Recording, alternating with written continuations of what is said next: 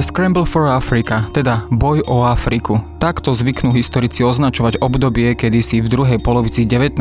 storočia popredné európske mocnosti medzi sebou delili čierny kontinent. V hre bola obrovská plocha s výmerov až 30 miliónov kilometrov štvorcových s obrovským surovinovým bohatstvom a lacnou či rovno otrockou pracovnou silou. Mnohé problémy, ktorým dnes africký kontinent čelí a patrí k nim aj napríklad masová migrácia, má svoj pôvod práve v čas časoch, keď bol doslova drancovaný európskym bielým mužom. Utkvelé predstavy o nadradenosti jednej rasy nad druhou, či o tzv.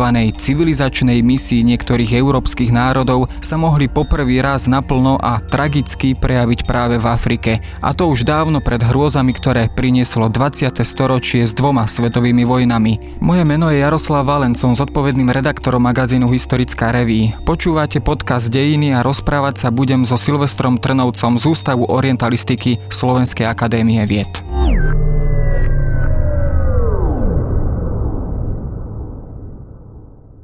Tak ako sme povedali v úvode, 19. storočie je často charakterizované ako storočie európskeho imperializmu alebo kolonializmu. Historici zvyknú často rozdielovať kolonializmus na také dve etapy, tu pred napoleonskými výpravami alebo Napoleonovou výpravou do Egypta na konci 18.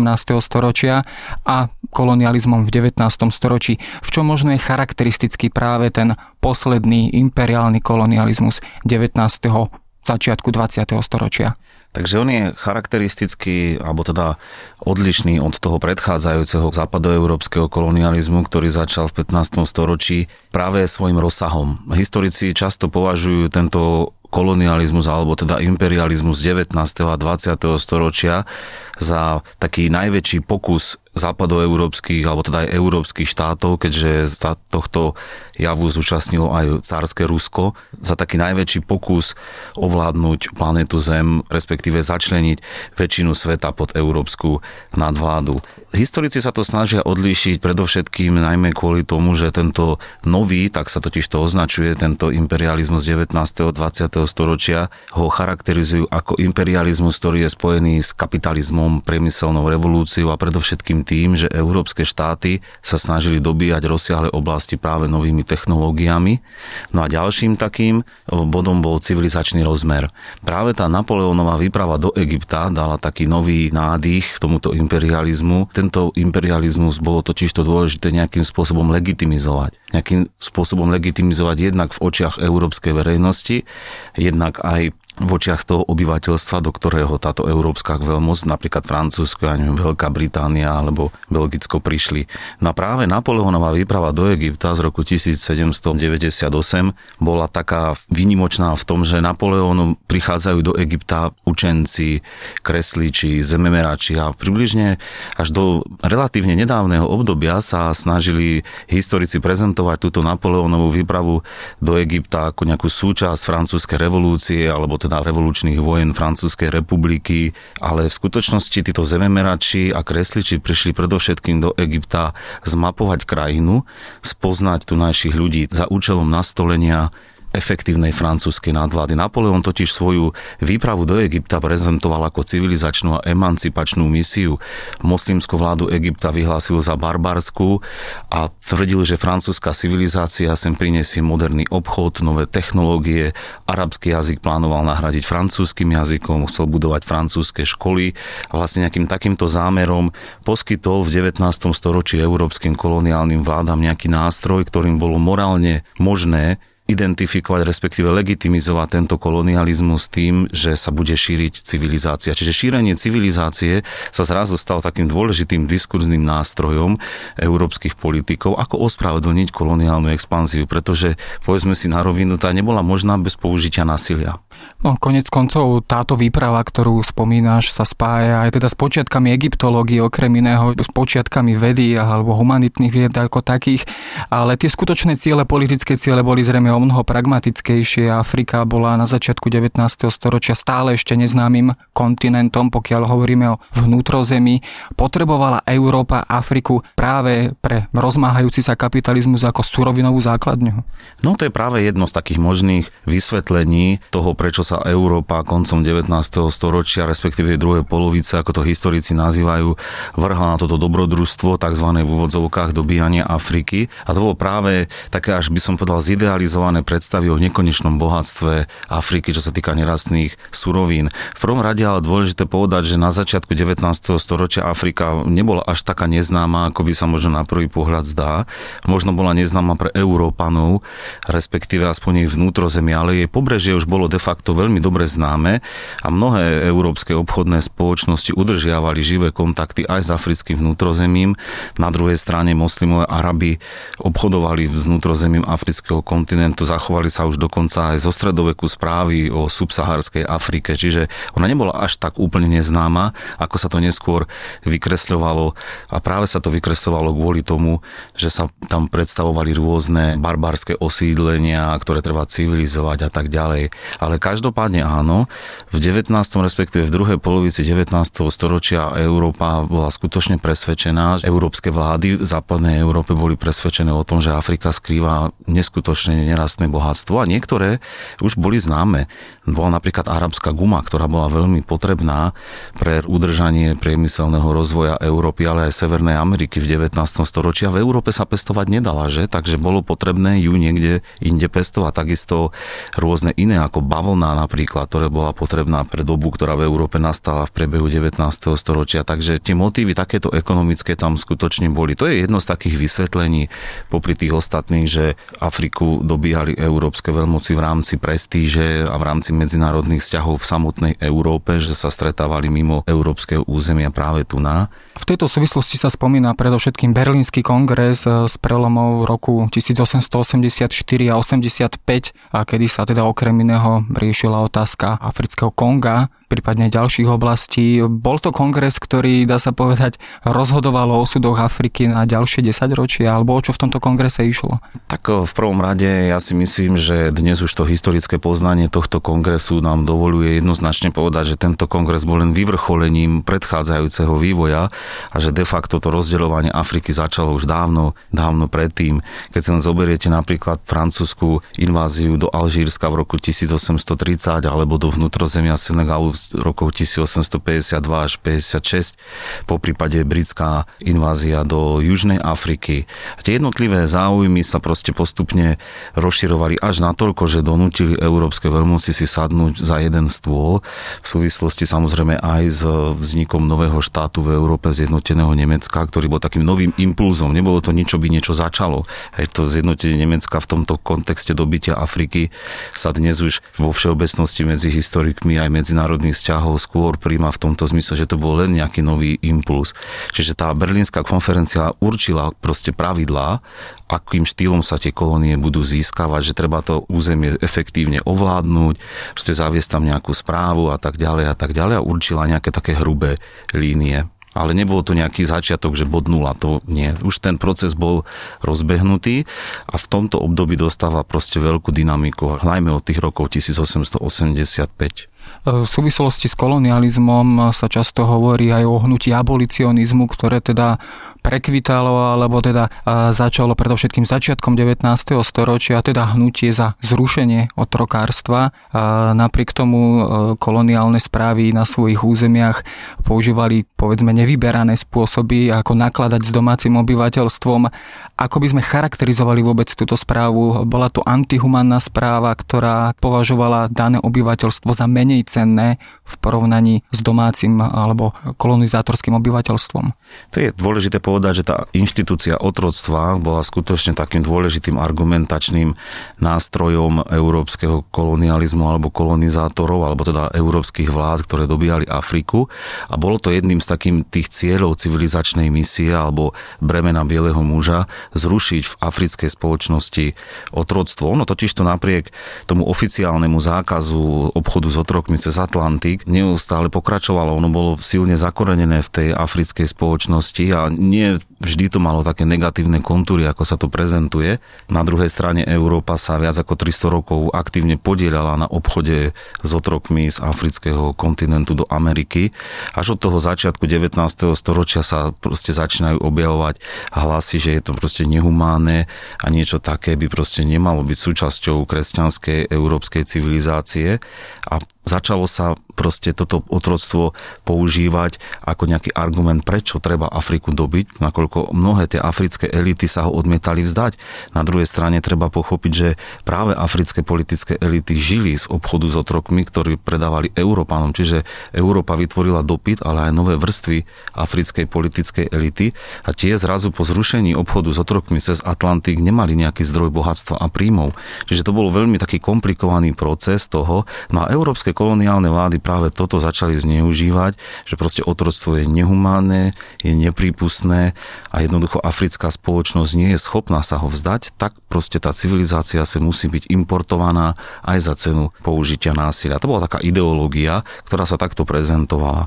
Na čo sa týka etablovania samotnej tej koloniálnej správy, tak tu je dôležité skutočne povedať, že to bolo na báze rasizmu. Rasizmus tedajší dobový bol jednoducho dôležitou integrálnou súčasťou kolonializmu a to ovládanie domáceho obyvateľstva bolo formou represívnych rasových zákonov. Je to také zaujímavé, podľa mňa každý, kto sa troška zaujíma o 19. a 20. storočie, sa skôr či neskôr stretne s otázkou, ako je možné, že také vyspelé demokracie ako Veľká Británia alebo povedzme Francúzsko ovládali formou represívnych zákonov až do de facto 60. rokov rozsiahle územia v Afrike a to sú diskusie, ktoré dodnes sú veľmi živé, veľmi sa o nich diskutuje či už v západnej Európe alebo aj v Afrike samotnej. A tá koloniálna správa skutočne na základe rasizmu daná obyvateľstvo africké bolo považované za menej cenné, áno, za obyvateľstvo, ktoré nie je schopné prekonať nejaké štádium vývoja, ako sú, ja neviem, autoritárstvo Arabov, alebo napríklad Černoch vo francúzskej koloniálnej politike bol považovaný za niekoho, kto nedokáže žiť v nejakej organizovanej spoločnosti, že má to prirodzene vrodené, zatiaľ čo Európania sa prezentovali ako vrchol ľudskej civilizácie, áno. A na základe toho budovali koloniálnu administratívu a zákony, do ktorých bol tento rasizmus inštitucionalizovaný priamo pretože neboli považovaní napríklad v prípade Francúzska za francúzských občanov, ale len za poddaných, čiže za nejakých ľudí druhej kategórie. V čom sa potom toto postavenie v praxi prejavovalo? Zrejme boli využívaní títo ľudia na všakovaké najnemožnejšie pomocné práce. Čo konkrétne to tomuto obyvateľstvu prinieslo práve toto druhoradé postavenie? Tak to sa dá veľmi pekne práve ilustrovať na príklade Francúzska. Áno, Francúzsko bolo v podstate jednou z tých najväčších koloniálnych veľmocí, malo veľké koloniálne pánstvo v Afrike, čo do rozlohy sa týka bolo najväčšie, nie na počet obyvateľov. Keď si zoberieme len britská Nigéria mala možno viac obyvateľov ako celá francúzska západná Afrika. Ale každopádne ten francúzsky model je zaujímavý práve v tom, že Francúzsko bolo jedinou krajinou z koloniálnych veľmocí v Afrike, ktoré bolo demokratickou republikou, nebolo monarchiou na prelome 19. storočia, ako povedzme Belgicko alebo Veľká Británia, a ktoré sa hlásilo k nejakým hodnotám, že všetci obyvateľia Francúzska sú občania, rovní. V tomto prípade však bola otázka, či môže byť Afričan narodený niekde v Senegale francúzským občanom. Áno, bolo pre mnohé vrstvy francúzskej spoločnosti nepripustné. Práve z toho rasizmu, ktorý bol už od konca 19. storočia dôležitou súčasťou budovania takej francúzskej národnej identity. Ani nie taký rasizmus, ako si ho dnes možno predstavujeme, ale taký proste, že tá francúzska kultúra je nadradená africkej. Áno. Bol tento rasizmus až do takej miery samozrejme rozšírený, že si to ani francúzske elity nedokázali pripustiť, že povedzme človek, e, obyvateľ Afriky, či už rovníkovej alebo subsaharskej, môže mať rovnaké práva ako francúzsky občan, alebo boli medzi či už spisovateľmi alebo politikmi, skrátka elitami francúzskej tretej republiky ľudia, ktorí si dokázali pripustiť aj takúto dnes už pre nás samozrejmosť. No samozrejme, boli kritici kolonializmu od, ak sme teda spomínali Francúzsko, ktoré od roku 1870 až do roku 1940 bolo tak veľným obdobím Tretej republiky. A tam bolo veľa kritikov, najmä medzi socialistickými poslancami francúzského parlamentu boli mnohí odporcovia kolonializmu a toho, akým spôsobom sa zachádza s obyvateľmi kolónií. Jeden z takých najznámejších bol spočiatku George Clemenceau, ktorý neskôr po prvej svetovej vojne sám priznal, že sa v tejto otázke míli a začal byť takým nenápadným propagátorom, keďže mnoho Afričanov bojovalo na strane Francúzska v prvej svetovej vojne. No ale čo sa týka toho postavenia toho afrického obyvateľstva vo francúzskom koloniálnom impériu, tak od toho francúzského občana sa líšilo napríklad tým, že nespadali pod francúzsky občiansky zákonník kód civil, ale spadali pod špeciálny zákon, ktorý sa nazýval Code de l'Indigena, čiže nejaký domorodý kódex a ten sa považuje dodnes za jeden z takých najrepresívnejších, dokonca neskôr ho označovali ako jeden za takých najrasistickejších a pod tento zákonník patrilo približne 99% obyvateľov kolónií, čo bolo milióny Afričanov. Treba povedať, že nemali žiadne politické práva, ale mali povinnosti ako francúzski občania, mali ich dokonca navyše. Bol tam napríklad povinnosť platiť vysoké dane v peňažných dávkach, čo bolo pre africkú spoločnosť úplne niečo nové. Áno? Platiť peniaze vo franku bankoch bolo pre nich niečo, čo v mnohých regiónoch Afriky nepoznali, áno. A keď to nedokázali splatiť, alebo teda neboli zamestnaní, tak v naturáliách, a keď ani v naturáliách, tak si to museli odpracovávať na nútených prácach. A práve tento kódex domorody zastrešoval pomerne nehumánny systém nutených prác vo francúzskych kolóniách, ale aj vo francúzskej Indočíne, ktorý bol zrušený až po druhej svetovej vojne v roku 1946. Čiže inými slovami, možno je to trošku paradox, že hoci kolonizátori išli do Afriky okrem iného aj s tým cieľom, aby oslobodili čierny kontinent od otroctva nakoniec sa dopracovali do stavu, kedy koloniálna správa zaviedla novú formu otrokárstva. Dá sa to takto povedať? Dá sa to tak chápať. Samozrejme, každá práca, ktorá je nutená, sa dnes dá kľudne považovať ako nejaké novodobé otroctvo. Hlavne z toho pohľadu, ak je ten človek postavený pod nejaký špecifický zákonník, áno, že je vyňatý z nejakého oficiálneho práva, ako bol vo Francúzsku kód civil, teda to občianský zákonník a tieto Afričania patrili pod domorodý kódex špeciálny, áno. A v rámci neho skutočne museli odpracovávať v prípade nejakých veľkých stavieb hodiny na údržbe ciest a tak ďalej. Na druhej strane ale dôležité povedať, že mnohí francúzskí koloniálni úradníci skutočne prišli do Afriky s nadšením. Aby sme to nebrali len tak, tí ľudia skutočne tej idei tomu, že prichádzajú šíriť civilizáciu, skutočne verili. A boli tomu ochotní obetovať aj to, pod akou formou sa to robí. Veľmi známy napríklad je výrok istého francúzského školského úradníka Louisa Soloné z roku 1910, ktorý si zapisoval do svojho denníka počas inšpekcie francúzskych škôl v Senegale, že vidí, ako sa senegalské obyvateľstvo bojí Francúzov a bojí sa predovšetkým ich silných zbraní a napísal si do toho denníka, že musíme im dostatočne dôrazne vysvetľovať, že sme prišli do ich krajiny ich zabíjať preto, aby sme ich potomkov naučili lepšie žiť. Ano, čiže oni považovali to násilie za nevyhnutné, aby tú spoločnosť mohli civilizovať. Do akej miery to my dnes samozrejme hodnotíme ako nemorálne, to už je iná vec, ale oni vtedy boli o tom presvedčení. Takým najhorším príkladom, ktorý sa často spomína, je belgické Kongo, respektíve v tom čase sa nazývalo Slobodné Kongo, ktoré bolo akýmsi osobným vlastníctvom belgického kráľa Leopolda II. Jeden z belgických eh, historikov, ktorý teda neskôr hodnotil toto obdobie zhruba konca 19. storočia, bolo to 20 ročie zhruba od polovice 80. rokov 19. storočia až po rok 1908 vypočítal, že počas tohto obdobia prišla táto oblasť dnešného Konga zhruba o 10 miliónov obyvateľov. Máme povedzme hodnoverné štatistiky, hodnoverné čísla, koľko vôbec mohlo ľudí prísť o život počas koloniálnej epochy. Je táto vec vôbec nejakým spôsobom spracovaná v historickej vede? Mm, nie, pokiaľ viem, tak určite také presné čísla sa nedajú vôbec odnikiaľ získať, jednak preto, že tie štatistiky obyvateľstva, napríklad keby sme chceli si zobrať nejakú Afriku pred kolonializmom a po, čo sa týka demografie, ktorá by mohla byť nejakým dôsledkom tých výbojov, tak je veľmi podľa mňa nemožné dnes získať. Ďalej je dôležité, že ani európske koloniálne veľmoci nevždy viedli presné štatistiky obyvateľstva, ktoré majú. Oni sa snažili vyrúbiť proste dane, snažili sa vytvárať nejaké rozpočty a na základe toho robili zvyšovania obyvateľstva, ale v mnohých regiónoch sa iba odhadovali tieto počty.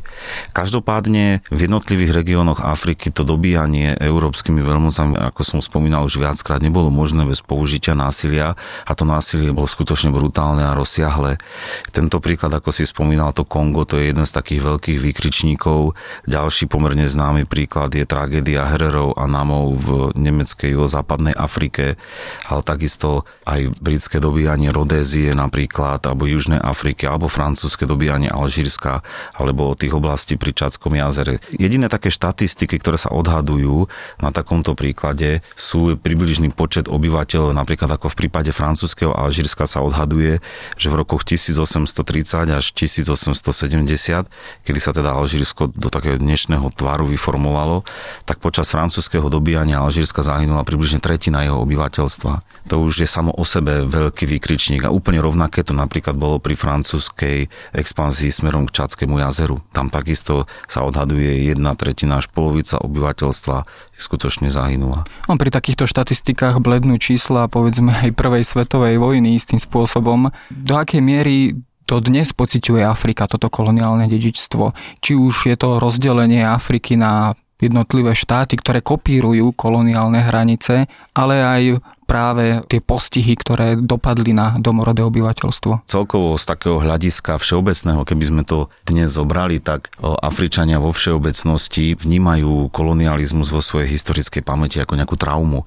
Je to pre nich traumatický zážitok v historickej pamäti, o ktorom niektorí rozprávajú veľmi radi, niektorí práve že vôbec.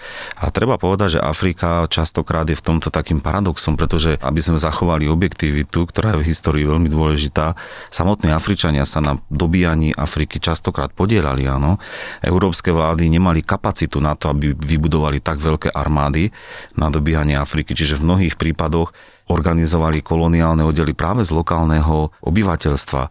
Oni častokrát, tí Afričania, vnímali tú európsku koloniálnu veľmoc len ako novú koloniálnu veľmoc, ktorá nahradila inú a mnohí z nich, ktorí v tom starom štáte nemali perspektívu, zrazu získali vďaka povedzme Britom, Francúzom alebo Belgičanom novú perspektívu. Oni ich vnímali ako nejakých prostredníkov, ponúkli im kariéru, ponúkli im plat v koloniálnej správe, tieto veci, takže je to také podobné, ako keď v Európe sa bavíme, či niekto kolabor kolaboroval s komunistami alebo s nacistami, takže tá skupina o tom nerada dnes hovorí. Na druhej strane tá, ktoré sa krivdilo, je aktívna v kritizovaní a toto isté platí aj pre ten kolonializmus. Čo sa týka takých ekonomických dopadov kolonializmu, ktorý by napríklad dnes sa častokrát snaží zhodnotiť ten počet e, migrantov, ktorí uteká do Európskej únie, sú to pomerne veľké vlny a snad najväčšie do Európskej únie, ktoré kedy išli, tak častokrát sa hľadajú rôzne príčiny aj v histórii a ten kolonializmus určite má aj tu na svoje miesto, nielen teda v tom, že vytvoril nejaké hranice Afriky, ktoré zodpovedali viac predstavám Európanov ako lokálnemu vývoju, lokálnym historickým tradíciám, etnickým tradíciám, ale taký viditeľný znak, ktorý si myslím, že každý môže vidieť je, že to súčasné postavenie Afriky vo svetovom obchode sa od čas kolonializmu nezmenilo. A to je práve jeden z tých veľkých dôvodov, prečo tí ľudia sú tam proste chudobní a chudoba sa často uvádza ako jeden zo zdrojov. Je tam treba povedať, že súčasnú migráciu hodne ovplyvňujú aj environmentálne faktory ekologické, nie je to teda len ekonomický faktor, ale to jedno s druhým súvisí. Hej. A čo sa týka toho postavenia Afriky vo svetovom obchode, tak keď sa na to z hľadiska takého globálneho pozrieme, tak skutočne ona ostala na takej úrovni, že stále je iba producentom alebo teda nejakým miestom, kde sa ťažia nerastné suroviny a vyvážajú sa do štátov Európy, Severnej Ameriky, po prípade dnes už aj do Číny tam sa spracovávajú, čiže bez akejkoľvek pridanej hodnoty pre ten región. Áno. A to je podľa mňa jedným z takých aj neokoloniálnych prejavov, pretože tie európske vlády nemali nikdy záujem investovať viac peňazí do toho, pretože potrebovali tie suroviny spracovávať doma. Inými slovami, Afrika dodnes slúži ako surovinový zdroj nielen pre Európu, ale aj pre ďalšie časti Áno, sveta. častokrát im tam ostáva napríklad po ropných spoločnostiach akorát tak zničené životné prostredie, ale bez toho, ako som spomínal, bola nejaká pridaná hodnota. Preto aj tie dnešné plány Európskej únie už nie sú také ako v minulosti poskytovať Afrike nejaké pôžičky. Dnes sa už skutočne podľa môjho názoru trochu neskoro, ale predsa len hovorí o reálnych investíciách do africkej infraštruktúry, do budovania tamojšieho priemyslu, ktorý je už ale dnes veľmi komplikovaný, pretože dnes už aj africké štáty, ak chcú budovať priemysel, majú problém v tom, že musia splňať rôzne ekologické kritériá, ktoré keď sa budoval európsky priemysel v minulosti až také prísne napríklad neboli. Hej? Čiže to sú všetko také veci, ktoré sú pomerne komplikované na zhodnotenie. No ale čo sa týka ešte aj tých hraníc, ktoré európske koloniálne veľmi veľmoci tam etablovali, tak tie takisto majú svoj podiel na tom. Áno, treba si povedať, že niektoré tie regióny Afriky sú skutočne zmietané vo vojnových konfliktoch aj z toho dôvodu, nie len, ale aj z toho dôvodu, že proste africké obyvateľstvo sa ocitlo v hraniciach európskej kolónie, ako som spomínal, bez akýchkoľvek ohľadov na tradičný historický vývoj. Častokrát niektoré oblasti, ktoré boli centrami dôležitých štátov, ostali rozdelené alebo ostali na periférii tej kolónie, ako napríklad v Nigerii na severe bolo proste mocenské centrum moslimských štátov už od stredoveku, ale koloniálna správa vybudovala centrum na juhu krajiny a to prevzal aj nástupnícky štát Nigeria a proste tam ostalo aj to politické centrum a tie severné, ktoré boli kedysi centrum, sa dnes stali perifériou. Áno? Čiže to sú všetko také veci, ktoré zapadajú do tej veľmi zložitej mozaiky. Keď to na záver zhrnieme, má Európa morálny dlh aj vzhľadom na tú minulosť, vzhľadom na koloniálne dedičstvo, aj vzhľadom na tie všetky nepravosti a krivdy, ktorých sa jednotlivé koloniálne správy dopustili má Európa alebo Európska únia morálny dlh voči Afrike? Ja by som za seba chcel povedať, že moja taká profesionálna identita je historik a historik by nemal byť v mojich očom nejakým sudcom súčasnosti alebo nejakých vynášateľov morálnych súdov. Nikdy to nebolo dobré podľa mňa, aj keď sa to teda robí a robilo aj v minulosti. Keby som to mal zobrať z nejakého takého prognostického hľadiska, tak nemyslím si, že je dobré dnešné vzťahy Afriky a Európy začínať, pretože sa hovorí v Európskej únii, že začíname novú éru budovania nových vzťahov. Budovať ich na základe takýchto vecí, či má niekto voči niekomu morálny alebo ekonomický dlh. Je to nebezpečné, pretože sa vytvárajú rôzne také ohniska politickej nenávisti. Na druhej strane v tej západoeurópskej spoločnosti pretrvávajú, áno, hlavne, ako som povedal v minulosti u tých ľavicových politikov, neustále nejaké také nálady, že Európa by mala viac sa snažiť proste na základe toho, čo sa tam v minulosti robilo, ale hovorím, to sú už väčšinou také politické záležitosti, ku ktorým sa ja ako historik nerad vyjadroval a nerad by som teda vynášal nejaké súdy. V každom prípade Afrika určite zostane v hľadačiku záujmov, či už európskych krajín, ale nie len ich. Ja veľmi pekne ďakujem za rozhovor.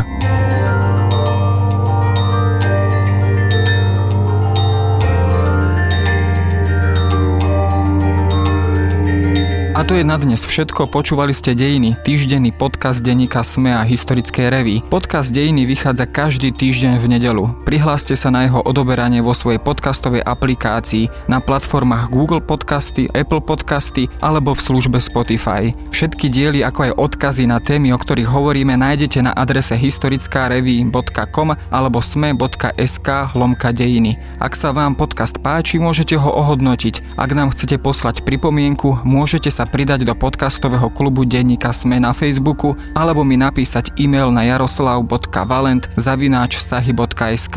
Ja som Jaroslav Valent a na výrobe tohto podcastu sa podielal aj Matej Ohrablo.